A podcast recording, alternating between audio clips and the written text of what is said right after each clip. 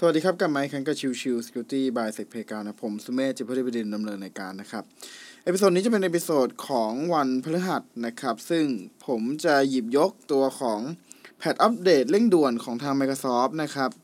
คือในช่วงสัปดาห์ที่ผ่านมานะครับ ทาง Microsoft เนี่ย ได้ออกมาประกาศนะครับว่าทางทีม SOC ของทาง Microsoft หรือก็คือ Microsoft Threat Intelligence Center นะครับ MSTIC นะครับ ได้ตรวจพบ การโจมตีจากกลุ่ม Threat Actor ที่ชื่อว่า Half n u m นะครับ H A F N I U M นะครับ ซึ่งกลุ่ม Attacker กลุ่มนี้นะครับ จะเป็นกลุ่มที่ได้รับการสนับสนุนจากรัฐบาลจีนนะครับ อันนี้ทาง Microsoft เป็นคนวิเคราะห์มานะครับ โดยการโจมตีของกลุ่มนี้นะครับ เน้นเจาะจงไปที่ตัวบริษัทหลายบริษัทในสหรัฐนะครับ โดยการโจมตีเนี่ยเน้นการโจมตีโดยลักษณะของ zero day attack นะครับ คือหมายความว่าเป็นช่องโหว่ที่ยังไม่มีแพทในการแก้ไขนะครับ จนกระทั่งล่าสุดทาง Microsoft เจอ แล้วก็รีบออกแพทแก้โดยเร่งด่วนออกมานะครับ ทั้งนี้ในตัวของแพทที่ว่านะครับ มีด้วยกัน 4 แพทด้วยกันนะครับ ซึ่งแพทแต่ละแพทเนี่ยก็เป็นแพทที่สำคัญทั้งสิ้น เพราะว่าเป็นแพทที่อันตรายทั้งสิ้นนะครับ ช่องโหว่เนี่ยผลกระทบไปที่ตัวของ Microsoft Exchange นะครับนั่นหมายความว่าตัวของกลุ่ม Attacker กลุ่มเนี้ยหรือ Half n i u m เนี่ยนะครับจะโฟกัสไปที่การโจมตีที่ Microsoft Exchange Server ต่างๆนะครับโดยช่องโหว่นะครับจะมีตั้งแต่อันดับแรกนะครับ CVE 2021 26855นะครับเป็นช่องโหว่ Server Side Request Forgery นะครับ SSIF นะครับเป็นการโจมตีที่ทำให้ผู้โจมตีเนี่ยสามารถสร้าง Request จากฝั่งของ Microsoft Exchange ได้ โดยที่ไม่ต้อง authentication แต่อย่างใดนะครับ อันนี้คืออันแรกนะครับ ช่องโหว่ที่ 2 นะครับ CVE 2021 26857 นะครับ เป็นช่องโหว่ insecure deserialization ในระบบ unified messaging service นะครับ ซึ่งช่องโหว่นี้แหละที่ทาง Half n i u m เนี่ยทำมาเป็น remote code execution เพื่อจะโจมตีเข้าไปในเครื่องในระดับที่เป็นสิทธิ์สูงสุดก็คือสิทธิ์ของ system นั่นเองนะครับ ซึ่งการโจมตีดังกล่าวเนี่ยจำเป็นจะต้องทำการ authentication ก่อนนะครับ แต่ว่าเมื่อเราการทำการโจมตีด้วย CVE 2021 26855เลยก็คือตัวของ server side request forgery อะครับ ก็จะทำให้ไม่จำเป็นจะต้องทำการ authentication แต่อย่างใด เพราะว่าตัวของ CVE 2021 26855สามารถทำในลักษณะของ bypass authentication ได้ไปแล้วนั่นเองนะครับ ตัวช่องโหว่ถัดมานะครับ จริงๆ จะเป็น2ช่องโหว่นะครับ ที่คล้ายๆกันก็คือ CVE 2021 26858 กับ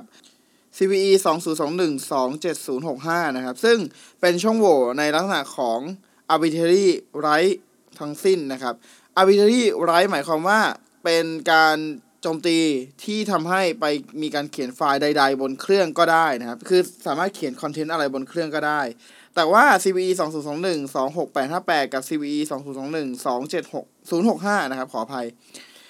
ตัวทั้งสองตัวนี้จำเป็นจะต้อง authentication ก่อนนะครับ แต่ก็วนกลับไปที่จุดเดิมครับ ในเมื่อเรามีตัว CVE 2021 26855 นะครับทำให้ผู้โจมตีเนี่ยไม่จำเป็นจะต้อง authentication แต่อย่างใดนะครับ ซึ่งสุดท้ายเนี่ย จาก s s f ตอนแรกครับ Server Side Request Forgery เนี่ย ก็ทำให้สามารถทำ insecure deserialization หรือเป็น arbitrary write file ก็สามารถทำได้ทั้งคู่นะครับ พอเป็นแบบนั้นเนี่ย ก็จะทำให้ผู้โจมตีเนี่ย สามารถที่จะฝังตัวเว็บเชลบนเครื่องของเป้าหมายได้นะครับ พอที่หลังจากที่ผู้โจมตีนะครับ threat actor เนี่ย สามารถจะฝัง backdoor เว็บเชลเนี่ย ไว้บนเครื่องได้สำเร็จเนี่ย ก็จะทำการเชื่อมต่อเข้าไปครับ แล้วก็ จะพยายามในการทำสิ่งต่างๆ มากมายนะครับ ไม่ว่าจะเป็นเรื่องของการ dump LSASS memory แล้วก็มาทำการวิเคราะห์เพื่อจะหา password นะครับ การทำ zip พวกข้อมูลที่สำคัญแล้วก็พยายามส่งออกไปที่ตัวของเซิร์ฟเวอร์ภายนอกนะครับ ซึ่งในที่นี้เนี่ยทางตัวของกลุ่ม Half n a m เนี่ย Half n i u m เนี่ยนะครับ ใช้ตัวของ Google Drive ในการทำอะไรอย่างเงี้ยนะครับ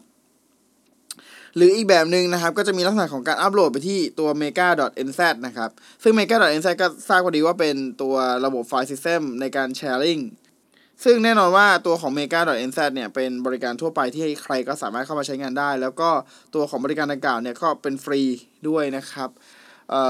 ดังนั้นเนี่ยตัวของ Threat Actor จึงเลือกนำมาใช้ในการที่จะอัปโหลดไฟล์นะครับ นอกจากนั้นแล้วนะครับ ยังมีการใช้เครื่องมือต่างๆ ที่จะพยายามหลบเลี่ยงการตรวจจับ ไม่ว่าจะเป็นตัวของ Invoke PowerShell TCP OneLine นะครับ PowerCat นะครับ Convenient แล้วก็อื่นๆ อีกมากมายนะครับ ที่จะพยายามหลบเลี่ยงการตรวจจับนะครับเอ่อช่องโหว่ตัวของทั้งหมดที่พูดมานะครับ CVE 2021 26857 นะครับ แล้วก็ CVE 2021 26855 CVE 2021 26858 แล้วก็2 CVE 2021 27065 เนี่ย เป็นช่องโหว่ที่กระทบใน Microsoft Exchange Server เวอร์ชัน2013 เวอร์ชัน2016 แล้วก็เวอร์ชัน2019 นะครับ ให้แนะนำนะครับให้เข้าไปที่ทาง Microsoft นะครับ จะมี Patch Security Patch Update นะครับ เฉพาะสามตัวตัวของ Microsoft Exchange โดยเฉพาะเนี่ย ออกมาแล้วเมื่อวันที่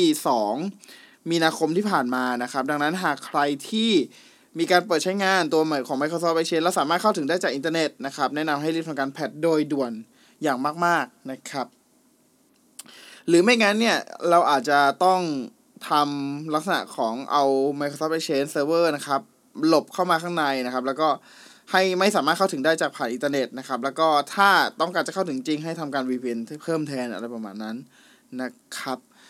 โอเค episode นี้ฝากไว้เท่านี้นะครับ ขอบคุณทุกทุกท่านที่เข้ามาติดตามแล้วพบกันใหม่สำหรับวันนี้ลากันไปก่อน สวัสดีครับ